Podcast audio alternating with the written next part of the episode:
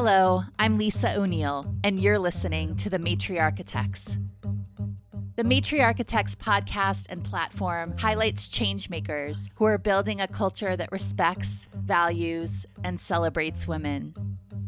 These individuals and their stories offer an antidote to the hard times we live in, showing us that new ways of seeing and being are not only possible, but are already here. Thanks for joining us. Let's build together.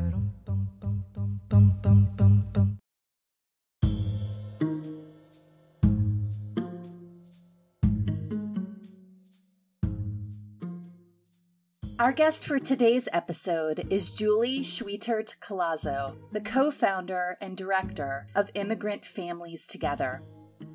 Immigrant Families Together is a grassroots collective founded in the aftermath of the zero tolerance immigration policy begun in 2018 that has resulted in the separation of thousands of immigrant parents and their children at the US Mexico border. Since June 2018, Immigrant Families Together has posted bond for 73 individuals and offered ongoing support in the form of legal counsel, groceries, healthcare, transportation, and more to many of these individuals and a dozen additional families. We talked about the need for women to share their proud moments and stories of achievement, about the harm and lasting impact of family separation and detention of asylum seekers on the US Mexico border about the mm. origin and daily work of immigrant families together, and about the need for everyone to find ways to plug into an issue that matters to them so we can work for collective change. Julie, thanks so much for being willing to talk with us today. Thank you. I'm really excited about it to join a group of really interesting folks that you have interviewed for the podcast.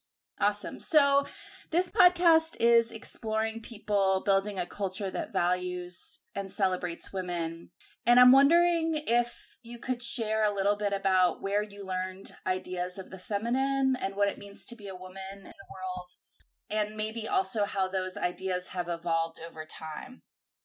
Sure. I think that's really interesting because being a woman is not just my gender identity, but it's very much central to my work and to who I am and sort of what I prioritize and value in my life. And so when I think back, I mean, I think like like many people, you know, the lessons that I learned about what it meant to be a woman came from my own mother and my grandmother. Although in some ways you know they conformed a lot i think to their respective eras and so and to i think you know growing up in the catholic church which has very and especially then had very clear views about you know what being a woman did and didn't mean and what right. was allowed um, in quotation marks to and for them but it's really interesting because over the years i learned that my mother and my grandmother really broke some interesting barriers and yet they never really talked about these. These were not family lore that were passed down or that were mentioned as points of pride. So one of them for example is my mother was the first female barber in gainesville florida. Really? Wow. She was. And she took that job to work uh, her way through school, she was also the first person in her family to go to college, and that's how she paid for college was barbering. And she, um, there was like this, you know, the barber shop took out this advertisement in the local paper touting their first female barber in Gainesville and the only female barber in Gainesville at the time in Florida. And so I think about things like that, and I think, you know, I, I think it's kind of always been among the women in my family, they've done transgressive things for women of their time, but they never really talked about them. And I would say that's true on my paternal grandmother's side as well. And I think that's really interesting because what does that mean? I don't know what it means, but you know, what does that mean that you have done these barrier breaking things and even to your own female child, you don't really talk about them. So that's something I think that I process a lot but I've certainly been, apart from them, I've been really fortunate to have so many strong female figures in my life, certainly any number of teachers and professors and friends, and just being really fortunate to be exposed to, I think, women who, particularly in the place and time in which I grew up, which was South Carolina in the 80s, the things that they thought about and talked about were not sort of quote unquote ladylike, mm-hmm. but they did it in a quote unquote ladylike way. Right.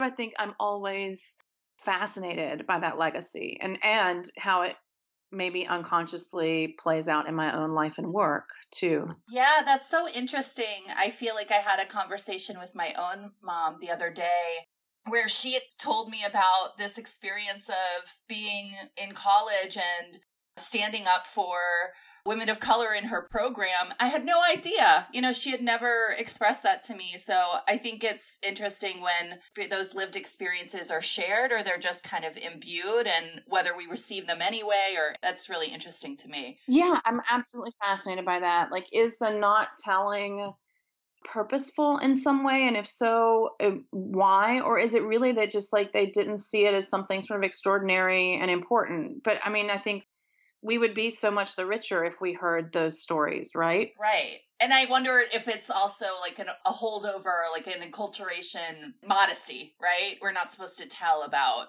Absolutely. But we have yes. to because yes. because men are, are out there, you know, shouting. So we need to share. Yeah. And now that you're talking about it, you know, I'm thinking about the fact that my um, mother-in-law, who died last January in at, in her 90s, who lived in Cuba, it was something similar. You know, one day a couple years ago when we knew she wouldn't be around for so much longer, I sat down with her and I recorded her and I said, I want, you know, I would ask her all these really very specific questions. And she just kept saying over and over, Why are you asking me this? This is so silly. Mm-hmm. like, I, why do you want to know about this? You know, it was, and I just thought, because these stories are important and I want to know them. I want to hold on to them, but I also want to be able to share them with my kids. Right. You know, I mean, the, this is like who you come from and shapes who you are if you have access to those stories. Mm-hmm. Mm-hmm. How does what you've just talked about inform the way that you parent all of your kids, but particularly your daughters? Sure. I think one of the answers, it's certainly not the only answer, but one of the answers is that I do try to recover some of those stories, not necessarily from the women in my family, but the stories of women who are overlooked, particularly women of color, which I think for the context of my family is especially important because my children are biracial and bicultural. So making sure that in what we're reading and what we're seeing and what we're listening to in terms of music and the stories that I read to them at night, you know, that they're seeing representations of strong women who have clear beliefs, who, you know, have done great things, who've overcome challenges. So I think being really specific and purposeful about, you know, how I position and privilege those stories over the stories that I think culturally still, you know, it's interesting because my kids are in public school in New York, and you would think that maybe they would be exposed to more progressive stories, more modern, you might say, stories. Mm-hmm. We went to a fundraiser the other night at a bookstore where the teachers at the school had drawn up these summer book lists, these recommended reading lists for summer. And we were encouraged to buy them. And I just was like flipping through the bins and thinking, these are not exciting books. these yeah. are not exciting stories these are not stories that are representative of what I want to be teaching my kids about. And so I said, well, you know, forget these lists. I'm going downstairs, you know, I found all these great books um, that I think are way more representative of mm-hmm. of the world that I hope that I am helping to build, and also the world that I want them to live in. Mm-hmm.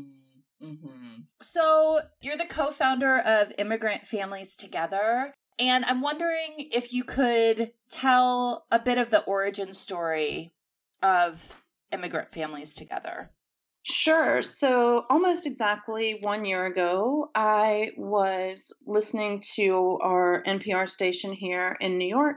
And just, I think, like so many people, hearing the news of what was happening at the border in terms of family separation and putting kids in cages and putting people in holding pens where they were given a thin mylar blanket to sleep underneath. And I just was horrified and thought, like anybody else who you know has any sense of humanity, what can I do about this? It, I mean, I think as with many big social problems, it kind of felt like something amorphous and like how does one individual sort of wrap their mind and their heart and their hands around this and do something that's concrete and meaningful. Right. And I just listened with a growing sense of dread to this news every single day and thought like nobody is stopping this. And I certainly didn't think that I could stop it.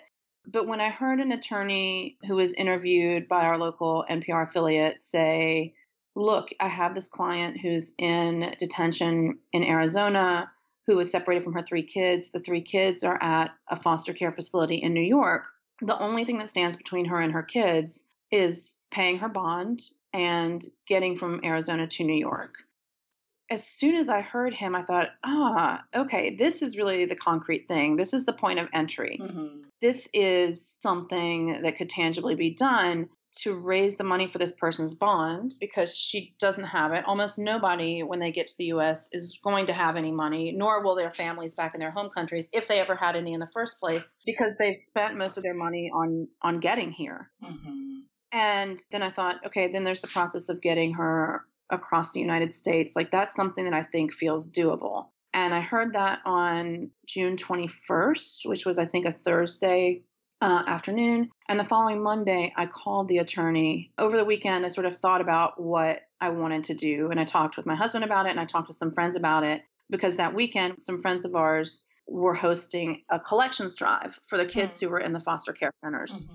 And while we were sitting, you know, we were sitting in her house and we were taking donations all day. And the house was just, the living room was filling up with toys and diapers and bottles and formula and all of this stuff. And it was clear that people wanted to do something. Right. I looked at the friends as we were sitting on the porch and we were grilling and, you know, talking. And I said, you know, I've got this like really crazy idea that I heard this, you know, attorney on the radio. And I think that among all of us who are so angry about this, we could raise the money to get this woman out of detention and get her to New York. And at the time, I didn't know how much the bond would be, but I sort of was asking them, like, what do you think about this? Like, do you think that we could do this? And they thought, mm, yeah, this, I think we could do this. And I said to Francisco, it's like, you know, look, my husband, I said, to me, it's also not just about getting her out and getting her here. This is a long process, right? right? And at the time, I didn't know all the particulars of that process, but I did have the sense that she, the mother, and the family would need ongoing support right. because you can't work for a very long time. And so, how, especially in a city like New York, which is really expensive, if you have three kids and you don't know anybody and you don't know sort of how to find an apartment here, which is kind of an art and a science. Yeah. um, would you support yourself as you're going through the asylum seeking process? And I thought, I'm a former social worker. This is not just about us raising money and feeling good and getting somebody back with her kids. It's really about can we also create a community of people who are willing to say, we're your support crew, right? We're your support team, and we're in this for the long haul.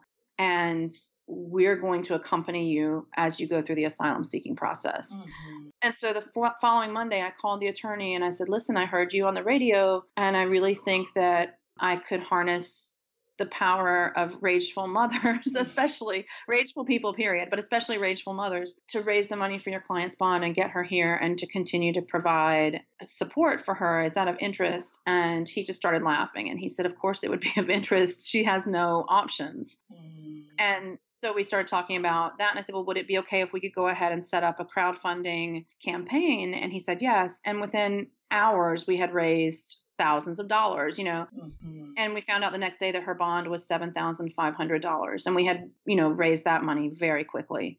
And so we got her out. But I think uh, my plan was never to do that again and again.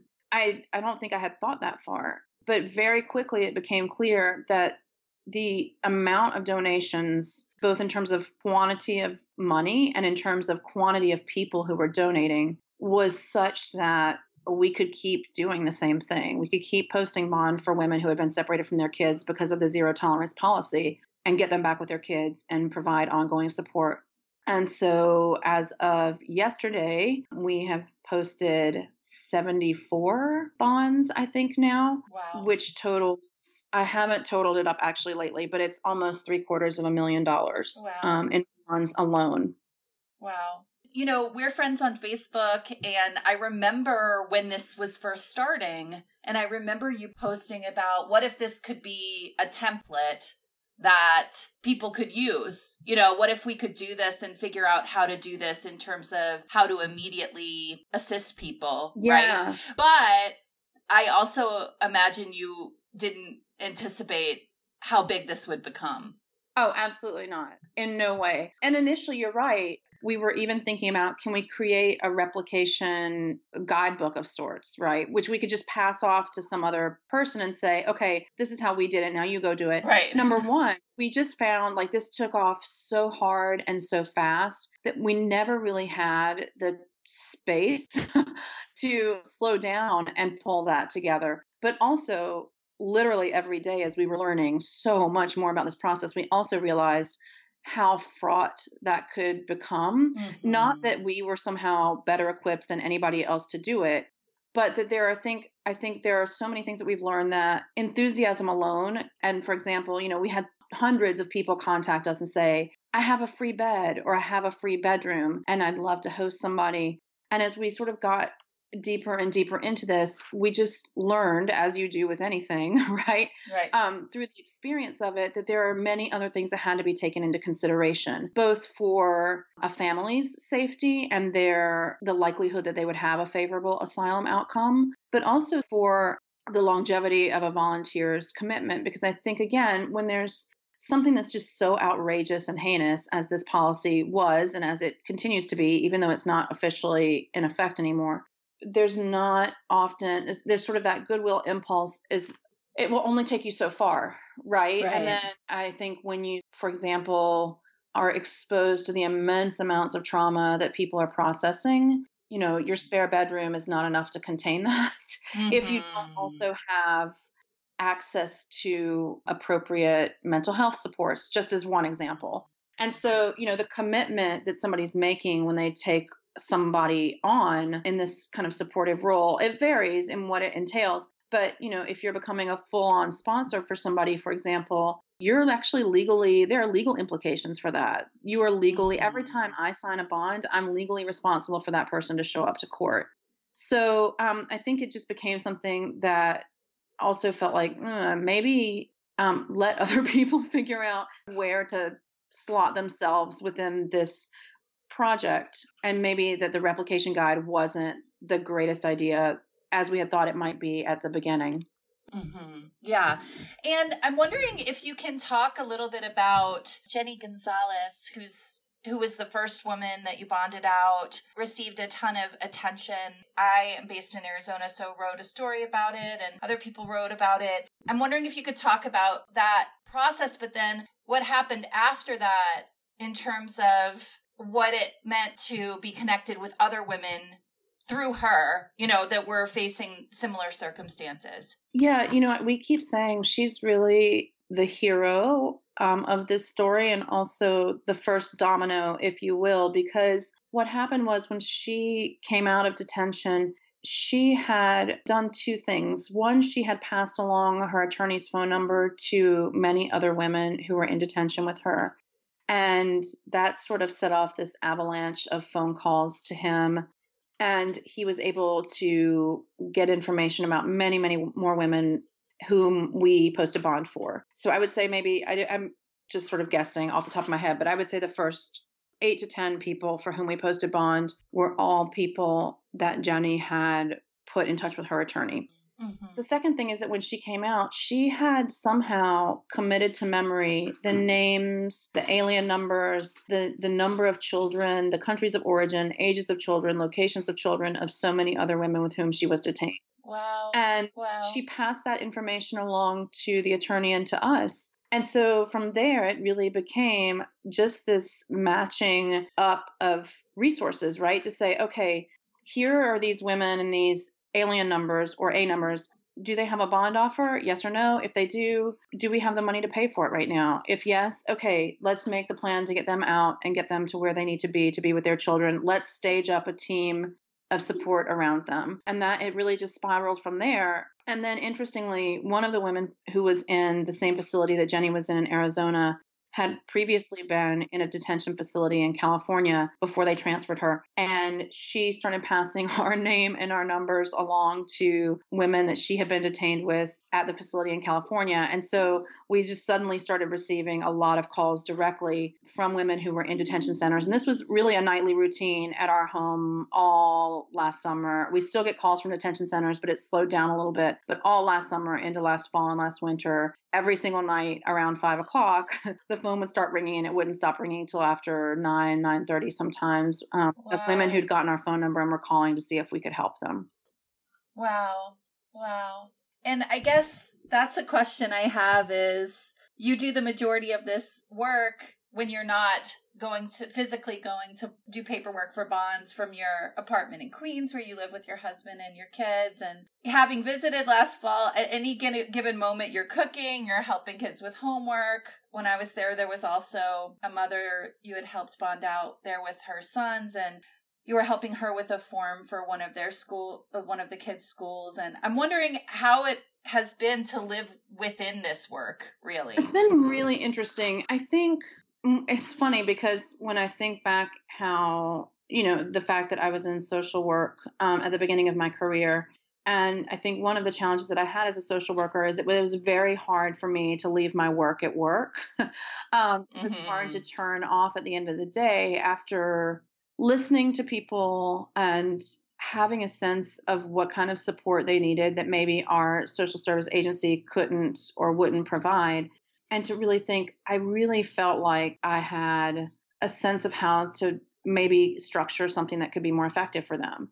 And so I think it's it's funny now to sort of how many years later is it? I left social work in 2000, three. So, like, you know, 16 years later, be coming back to those same questions, but living them from the opposite end of that, of that sort of dilemma mm-hmm. spectrum, right? Is you're right. I mean, there is like, I'm, I don't turn off, like, there's no off button. And I think at the same time, that can be a little bit overwhelming at times, but I also think it really helps me in the work understand much more profoundly and much more, I think, comprehensively the particular challenges that folks are facing. So when we are, for example, having a family over here for dinner and and we're doing homework with somebody we're sort of able to see what are the academic challenges that maybe they're afraid to tell us about. One of the things that we hear a lot from parents is i didn't want to tell you about xyz because you've already done so much for us. I didn't want to burden you anymore. Or i know that you're helping so many other families. Like I really didn't want to have to ask for help on this particular thing. And so I think being able to sort of share moments with them that aren't just strictly business, so to speak, helps give a window into their day to day lives that makes the work much more effective because we're just able to see those areas where maybe we wouldn't have anticipated that there would be a need for support, but there is. And so then, right. you know, trying to figure out, all right, now that we see that, how do we try to support it? Mm-hmm, mm-hmm. One of the things that I've heard you do, well, I've heard you say, is about the community of support. And I think that is both the people that are alongside you helping facilitate the day to day work of immigrant families together, but then also the concentric circles outside of that. And you speak of people's having like a can do attitude. And it's easy for people to become overwhelmed with the degree of suffering in the world and particularly around what's happening with immigration issues right now. It feels saturating even for people that aren't directly involved like you are. And so I'm wondering how you remain focused in the midst of that without falling into despair because I'm sure that you're hearing intricacies of people's stories that are so difficult all the time. Yeah, absolutely. Um, I their individual stories directly of the families that we're working with, absolutely, and then just sort of feeling also both um, out of a professional necessity at this point, but also sort of a, a good citizen perspective, like needing to really stay current on all of the news that continues to unfold around immigration policy in the US. And, you know, I mean, I think yesterday is a is a really great example. There was just like literally every hour there was some piece of breaking news about some horrible new, you know, facet of Trump's mm-hmm. immigration policy. And so I think that also is even more difficult because uh, it's it really always does feel like we're all just sticking fingers in a dam, right? um. Or bailing, you know, the proverbial, you know, bailing bucket. And yet I, I also see how for the families, you know, whose holes we do help plug up, how much that helps, how much it mm-hmm. gives them the space and the safety to grow and pursue the dreams that they have for themselves here. And I think that piece is what keeps me going in the midst of so much unrelenting, unbelievably bad news is is seeing those successes. So I mean, I think this week is a, a, wonderful, particularly moving example because it's the end of the school year, and so so many of the kids whose families we're supporting have graduated, or they have earned perfect attendance certificates, or one received most improved for her ESL. So she hmm. got a certificate for that. And just getting these pictures from parents sharing their children's successes I just like, okay, well, I can't stop now. you know? Right. Like, Right. You know, and I think there's there I mean, have there been moments where I'm just like, oh my God, like, do I really want to keep doing this? This is intense. Not to mention like, that you're doing this like full time and on on top of other work doing your work right yeah and and having and raising my own three kids yeah, who are young right. and i think i think but i think the challenge too is is really like it's not that i'm uniquely equipped to do this i have been able through circumstance above all, to have just tapped into a particular moment and a particularly horrible policy that touched people in a way that made them want to act. And so when they saw that we were able to act quickly, concretely, and effectively, many people have wanted to be a part of that. And so I think in addition to feeling a responsibility to the families, there's an immense responsibility to donors and to volunteers at the same time, I will say, I think that one of the challenges is that as this has, this meaning the organization has grown and as it has brought on more volunteers, as the immigration crisis provoked by our government continues to barrel on, organizationally you know it raises tensions it raises criticism people feel much freer to it's it's not sort of the feel good narrative alone anymore it's right. also it becomes a lot more complex and so mm-hmm. that's a challenge in terms of time management now and inspiration and keeping going is also taking feedback and taking criticism and also knowing like when you have to leave some of that to the side in order to just get the work done. Mm-hmm.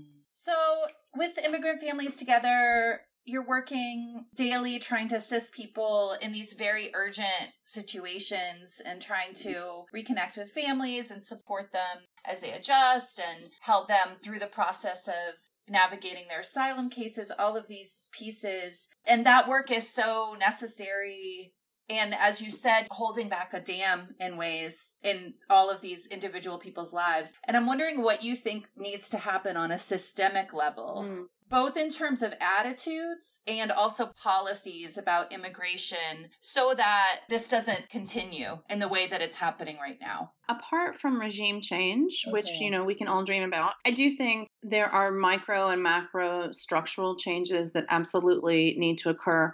I think, you know, one of the interesting beautiful benefits of doing the work that we're doing right now is seeing how some people, through the direct contact with the families that we support, really begin to understand in a much more nuanced way the causes of migration mm-hmm. and and the US's role in prompting those factors that lead to migration. Mm-hmm. And so I've seen certainly a lot of folks who are very progressive, very smart, who maybe just I mean because it's not part of our sort of news landscape or it wasn't or before. our historical or our our education in school. Absolutely, and this yeah. is something I talk about a lot when I speak at events. Um, is really saying part of the work that we need to be doing when people ask me, as they always do, what can I do to help? Um, how can I do something? And I said, this is not just about responding to the zero tolerance policy. It's not just about pushing back against all of these horrible policies that are defining uh, our time right now. It's also very much about looking at what are the other structural building blocks of our society where we need to make interventions. And education is absolutely one of them. You know, again, I see my kids come home from school with you know certain lessons and i'm like are we really still talking about columbus day you know mm-hmm. and columbus is some sort of like you know hero or um, icon heroic yeah. right And I just think, okay, this is something, this is one place that we need to work on. We need to decenter the US in historical narratives. We mm-hmm. need to also reckon with the harm that we have caused uh, globally, right? Mm-hmm. And so I think there's a way to do all of that that is age appropriate and developmentally appropriate. And certainly there are examples of teachers in schools who do this well. Unfortunately, my children are not are not exposed to those um, at school. But I think that's certainly one area where we need to do a lot of work. I think the other thing is, you know, I was thinking yesterday in response to all of the horrible news stories yesterday, one of which was that Trump says he's suspending all aid to the Northern Triangle countries of Guatemala, Honduras, and El Salvador. Hmm. And I thought, well, that that you know, that's a really bad idea. you know, that's, that's gonna really going to help this situation. Yeah, right. It's going to make a bad problem worse. And then this notion of, you know, if we just uh, round up families in mass and deport them, that will serve as a deterrent. Well, I think historically we can see deterrent based immigration actions have never worked. Right. You know, one of the things that I have heard repeatedly from the moms um, that we support at IFT, you know, because people always ask them, well, would you have come to the United States if you knew that zero tolerance policy was in effect and and that your kids would be separated from you? And and a lot of the women have said, well, uh, I don't know, you know, but I never thought about it because I never heard about it. Mm-hmm. We didn't know. It doesn't filter news of the US. I mean, I think this is also part of that sort of decentering the US. We're so egotistical that we think every single thing that we do and breathe is international news. And, you know, many of these moms have said to me, we had never heard about the zero tolerance policy. I mean, first of all, a lot of them don't have, you know, they're from very rural areas right. and don't have television. They don't have radio. And they, it's certainly not, you know, headline news that the US government was, you know, enforcing this really confusing, really abusive policy called zero tolerance. And so, you know, I think we need to stop thinking that deterrence policies are sh- uh, should be an effective part of any humane immigration policy. And I think, you know, we really do need to look at if we are so concerned about mass migration, what are we doing to help at the root cause of it? What are we doing to combat climate change that is causing people to flee their countries because there's no longer work, because crops don't grow, or because there's, you know, persistent blight? What do we do to stop the flow of arms, which we facilitate constantly mm-hmm. to Central American countries? What kind of aid do we provide that supports electoral transparency and non corrupt governance? And so these are all areas where I think, you know, it's it's a tall order. I think they're very nuanced issues and we're not such a great country when it comes to nuance. Right. Right. I'm wondering what it, what do you think that the role of storytelling and art is in influencing change and in particular and particularly in relationship to these issues?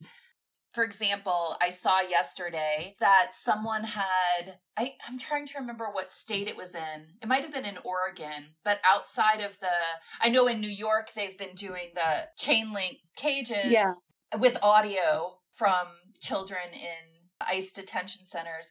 In Oregon, there was a artist who took bronzed baby shoes and put them within a cage and, and placed it outside of an ICE office there. And so I'm wondering what the role of art and storytelling is in motivating both short-term and long-term change. Absolutely. Hugely important part of what we need to be doing. I think the No Kids in Cages campaign that happened here in New York last week, although it went, it was taken down really quickly by uh, the police department, is really instrumental in keeping this issue front and center. I mean, I think so, it's so easy right now to have issue fatigue, which I think mm-hmm. is always a challenge sort of around every issue. But I think particularly living in the Trump era when everything feels just like such a, a big issue, right? It's just like it's how do you keep paying sustained attention to something, particularly when you're not involved in it in a day to day basis? Mm-hmm. Mm-hmm. Or when it feels so huge that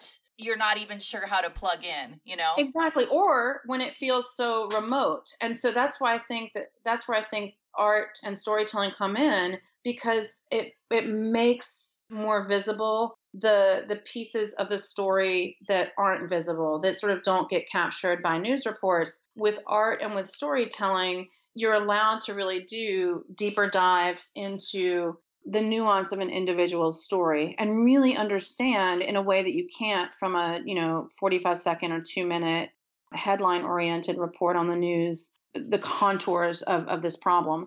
I think it also art and storytelling have the potential to reach different audiences audiences that may not consider immigration a central concern in their life or in their politics. And so when it's framed for you quite literally in a different way. I think it can be the invitation to think about immigration. It can be the invitation to have thoughts provoked about mm, maybe this is something I want to pay closer attention to or learn more about. I think it just becomes a point of entry for folks who might otherwise consider themselves, you know, not particularly impacted or interested in this issue. Mm-hmm. Mm-hmm. I read a story that recently came out about the youngest child separated from his family, who is Constantin Mutu, who was four months old. And I'm wondering, in working with families the last year, what kind of impact you've seen on children in in terms of that separation and their development and sense of security and then also if you've been able to witness any healing from that. Um, yes. So we've certainly witnessed the trauma and I I can't help but think that what our government has done to these families has set wheels of, you know, intergenerational trauma into mm-hmm. motion. I think um, even with mental health services, which we try to connect as many of our families as possible with if they're interested in that. I think even with mental health counseling and support, it's immensely difficult to process um, what's happened and to make sense of it. And I think, you know, one of the things that I've heard the families that we work with talk about is how, interestingly, how jarring it is to have been treated so horrifically upon arrival to the country. And then on the flip side of that, to see this immense outpouring of support. Hmm. And, and especially for those who were released toward the beginning of, of Immigrant Families Together, they've seen that support be consistent for a year now. Right. And so they are really trying to reconcile what that means. What does it mean to have really experienced the worst and the best of humanity and of this country in a very short amount of time, you know. And so mm-hmm. I've been talking with one of the moms lately. We were really reflecting on, you know, having known each other for a year now and and going back to those first moments of being here in New York and what she remembered about that and what it was like. And she said, you know, I said, what was it like the first night that the kids were back with you? Like, what did you do? How did you feel? How did you feel the next morning when you got up after not having seen them for almost 90 days and then suddenly being with them. And she said, you know, it was just really the strangest feeling because here's this thing that you've wanted so desperately for so long. And then it's suddenly there and, and you don't know how to feel. You don't know what to do. You also mm-hmm. know that as eager as you are to pick up and move on with your life, that there are things that have happened to you and your children that have changed you irreparably. And so on a cellular level. On a cellular yeah. level, yes. And so how do you I mean I'm amazed at I'm amazed at the mothers who have come out of the experience of detention and have brought their children back into their lives who are able to sort of compartmentalize their own trauma and hmm. really be there for their kids to process their grief and their anger and their confusion their anxiety because so many kids now come out and they're they're very anxious about being separated again. They're anxious. They were anxious they to go to school. You know, um, about a month and a half ago, we facilitated the reunification of an older brother and his younger brother. The older brother is the guardian. And they came over to my home after they left the foster care facility upon the child's release. And the boy walked in the door and he just immediately started crying. Mm-hmm. He said, I'm afraid that I'm going to get, like, th- this is a new house that they're taking me to, and this is where I'm going to stay now, and I'm still not going to be with my brother. And I just thought, oh, what have we done? What have we done? And to watch a parent who has so much grief and anger of their own to process, just set that aside to be able to be present for kids who in some ways have become unrecognizable to them i think is must be just you know a challenge that's really difficult uh, to comprehend mm-hmm. Mm-hmm. i was reading a quote that francisco your husband had said that really spoke to me not in just in relationship to this issue. And it says you don't have to wait for the government to do what you are socially responsible to do. And that makes me think about this work in the context and the legacy of of so many other instances of social injustice both within this country and outside of it you know in terms of the idea of not waiting the idea of it's too urgent the idea of this is impacting generations of people and that we have a sense of social responsibility and i wonder if you might talk to that yeah, absolutely. So Francisco is from Cuba, and I think he, you know, he was born right before the revolution. And I think that particular quote is really very deeply informed by his experience of growing up in the revolution, where the government was certainly a powerful force, but it also really looked to people to do for themselves. And so one of the things that it did was it mobilized a literacy campaign where I'm totally oversimplifying it, but folks from cities went out into rural areas and you know the younger ones like kindergartners you know taught pre-k age kids how to read and first graders taught kindergartners and so so there was like this mm-hmm. cumulative really quickly effective model of literacy that i think has very deeply shaped who Francisco is as a person, and sort of what he believes with respect to the individual and the community's ability to have impact in a rather fast way. I just keep thinking that too. Like, we're the ones that we're waiting for. Like, nobody's coming to save us, you know, mm-hmm. and I mm-hmm. think so much it's it's really interesting because we live in a participatory democracy that we like to sort of globally hold up as the greatest democracy on the planet. And I think, you know, um, how participatory is it actually? Right. And I think often we are waiting for government to solve problems for us, which very clearly is not going to happen in this administration, if it ever happens at all.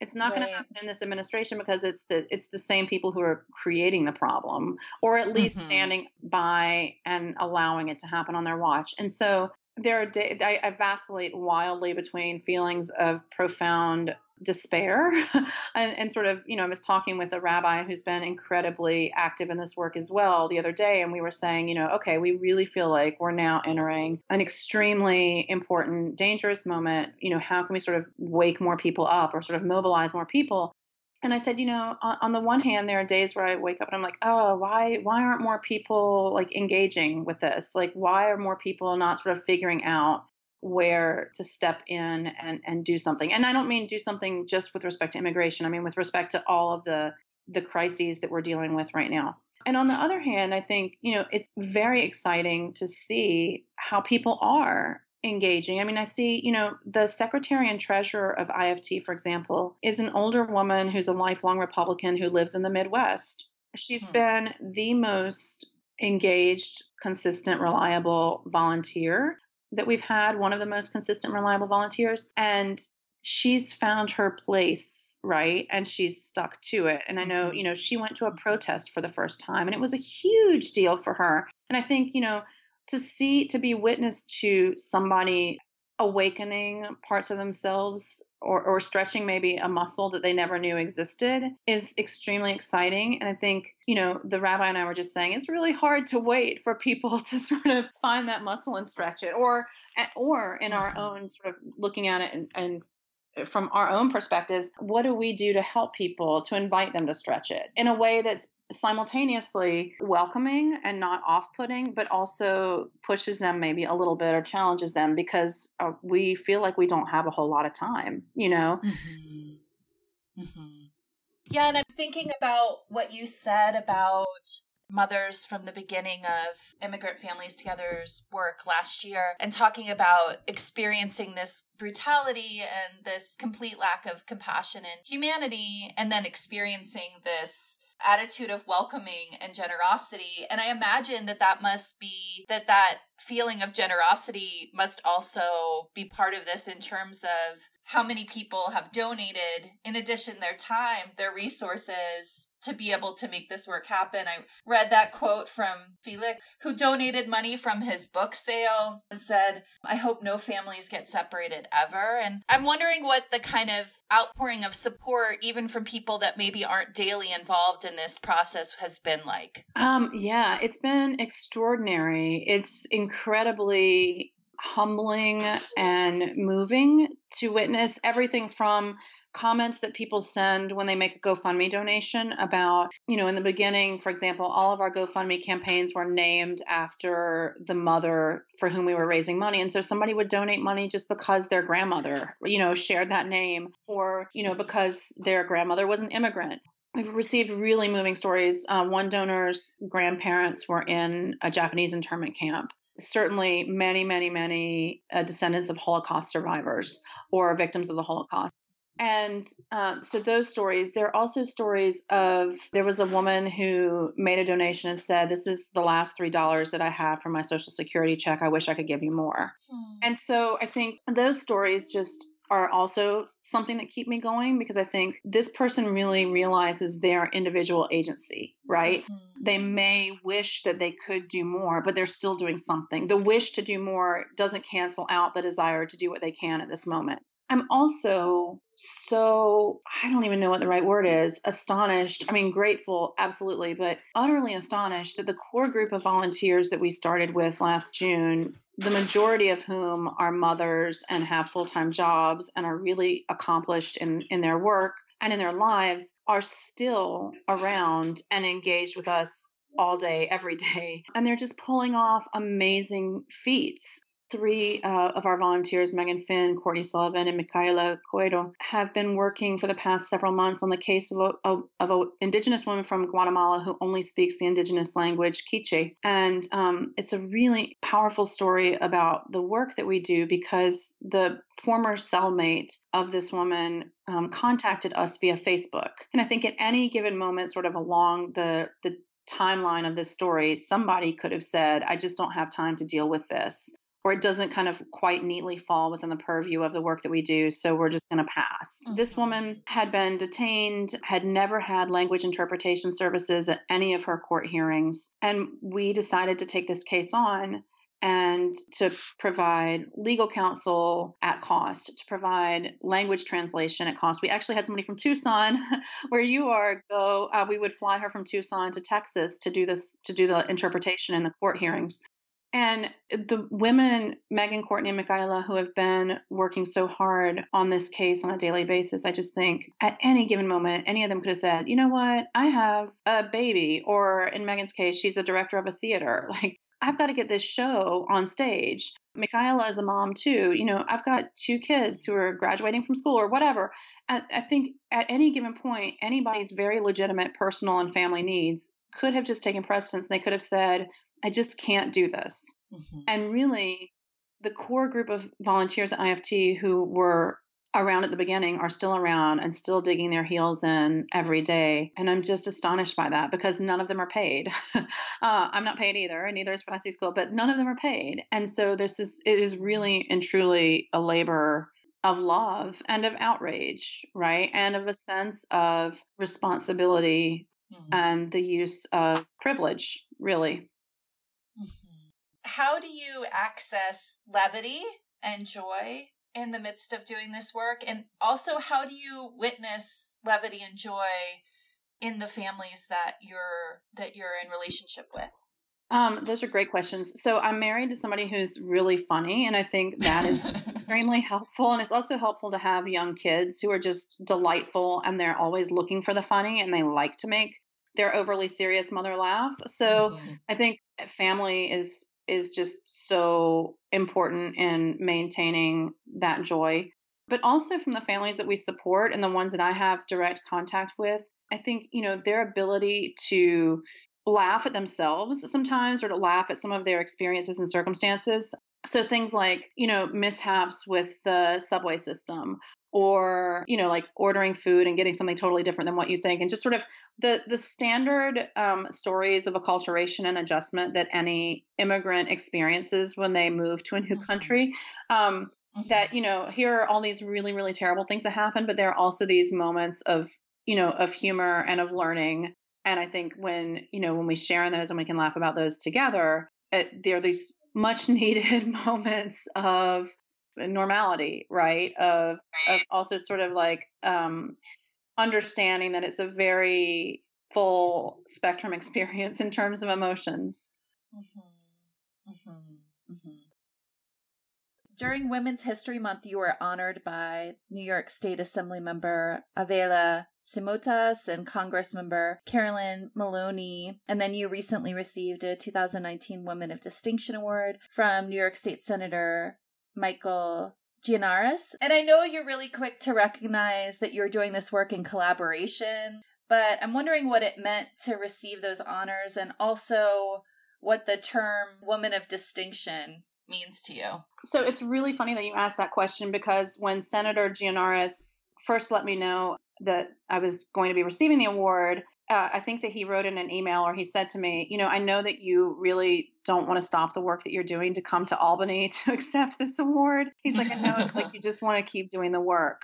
Uh, but I think what the awards have meant to me are the ability to leverage them.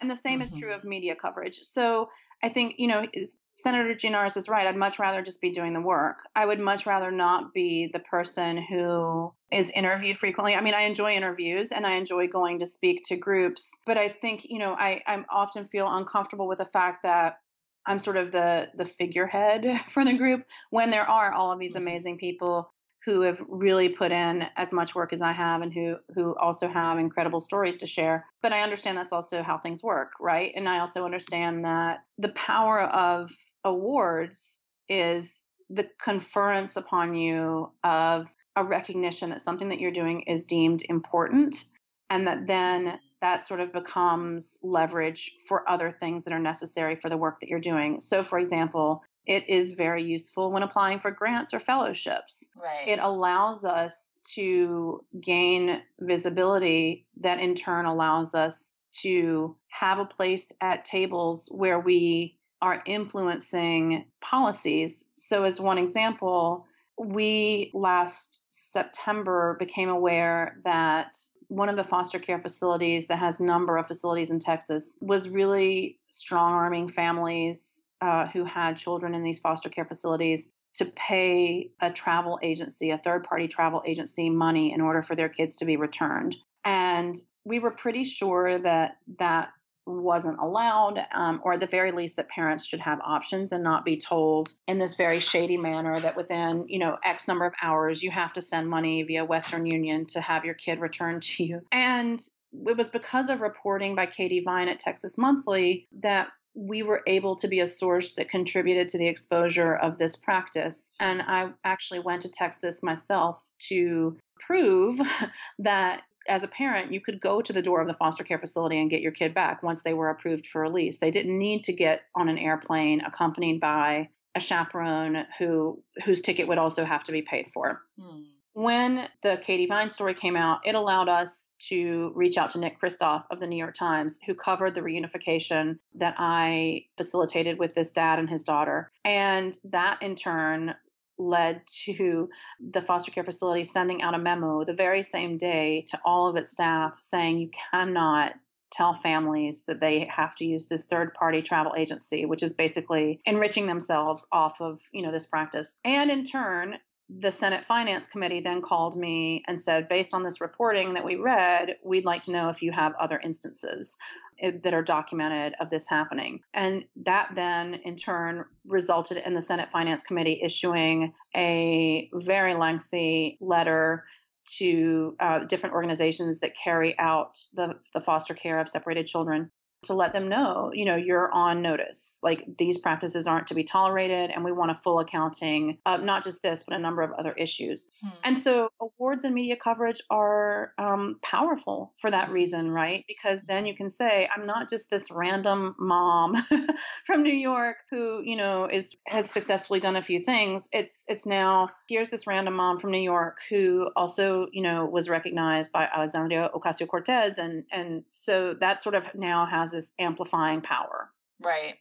Right. I'm wondering if you could share some of the women who are inspiring you right now. Um, there are so so many. the The main person who's inspiring me right now is Tiffany Caban, who is a public defender here in the county of Queens, where I live in New York. She is running for the district attorney of Queens in an election next Tuesday really an outsider candidate in a field of seven candidates who are sort of part of, many of them are part of the political machine, lifelong politicians. And she's a 31 year old queer Latina uh, who grew up in the housing projects here in Queens and who, because, you know, of her work as a public defender, I think has a much more nuanced understanding of the power and authority of the DA's office and the harms that it has caused, uh, particularly black, black and brown people and immigrants in our community. And so I'm really inspired by her campaign, which, like Alexandria Ocasio Cortez, was a completely people powered campaign. They didn't accept any corporate donations. And she actually outraised one of the frontrunner candidates um, with more donations and with more money. And mm-hmm. most of the donations were low dollar donations. Mm-hmm. And so I think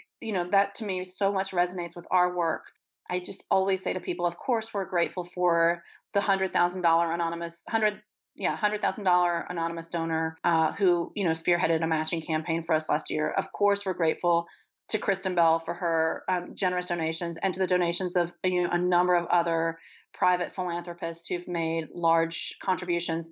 And I'm equally grateful for that woman who sent $3 from her Social Security check because it's the power of quantity, right? It's the power of quantity of people. Um, Tiffany Caban is a candidate. She's definitely a person who's inspiring me. And I think, you know, just um, looking at people like her across the country, and not just in electoral politics, but people who are coming and saying, just because the system is structured this way doesn't mean we can't consider another possibility. It doesn't mean that we can't create another possibility. There is nothing about any of the systems that we are living with that is immutable, right? Mm. And immigration, I think, um, particularly is is we can change this system. We don't have to live with the system that we're living with now. Um, and so I think I draw a lot of strength and inspiration from these women who are also under constant attack, right? I mean, it is not a comfortable position to be in to be somebody who challenges the status quo because there are so many interests in maintaining it particularly you know monetary, monetary interests. Mm-hmm. so i think to right to come and say you know what? There's really enough for everybody if we distribute things more equitably is very threatening. And so i'm continuously um, draw energy from these folks who are pushing back against that narrative and saying no like what do we have to lose by trying? Other than other than you know the wealthiest losing a little bit of their you know privilege what do we have to lose by trying out a different system? Mm-hmm, mm-hmm, well i think that's all of my questions but is there anything else that feels important to articulate that i didn't ask about I think the only thing is is really just I mean I did speak about it a little bit but really emphasizing that idea that none of these issues occurs in a vacuum or exists in a vacuum. So, you know, if immigration isn't your jam, that's fine. Go find some other point of entry within your community where you can do the work that changes the thing that's important to you. And I think that's, you know, it can be as obvious as joining your local parent teacher association or your local school, you know, running for school board. Whatever the issue is that most resonates with you, I think don't wait for somebody else to sit around and figure it out. And you don't have to know the answers. You don't have to have a plan, but go be part of the conversation and show up and learn as you're going along. I mean, there's so much to learn. I, there are so many things that I would have done differently with immigrant families together, knowing what I know now, right? But life doesn't work like that. you don't live in hindsight. And so there's this great saying in Spanish, um, aprendí caminando, like I learned to walk by walking, you know? And so I think just go and find that place in your community where you can have your point of entry and just show up to the table and be part of that conversation.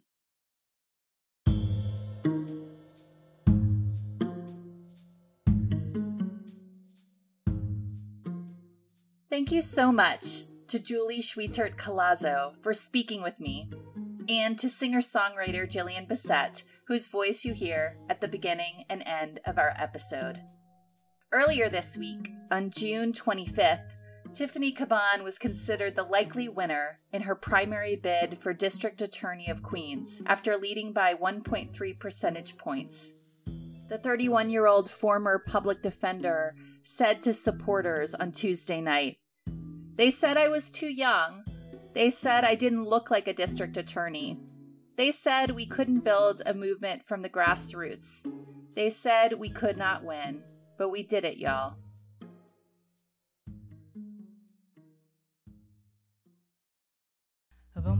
I'm Lisa O'Neill.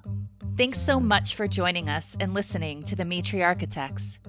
You can subscribe to get new episodes delivered to your listening platform, and you can support the project by sharing this episode, leaving a review, or finding the Matriarch Matriarchitects on Patreon. Let's continue to build a world where people of all genders can live their fullest, most purposeful lives. See you next time.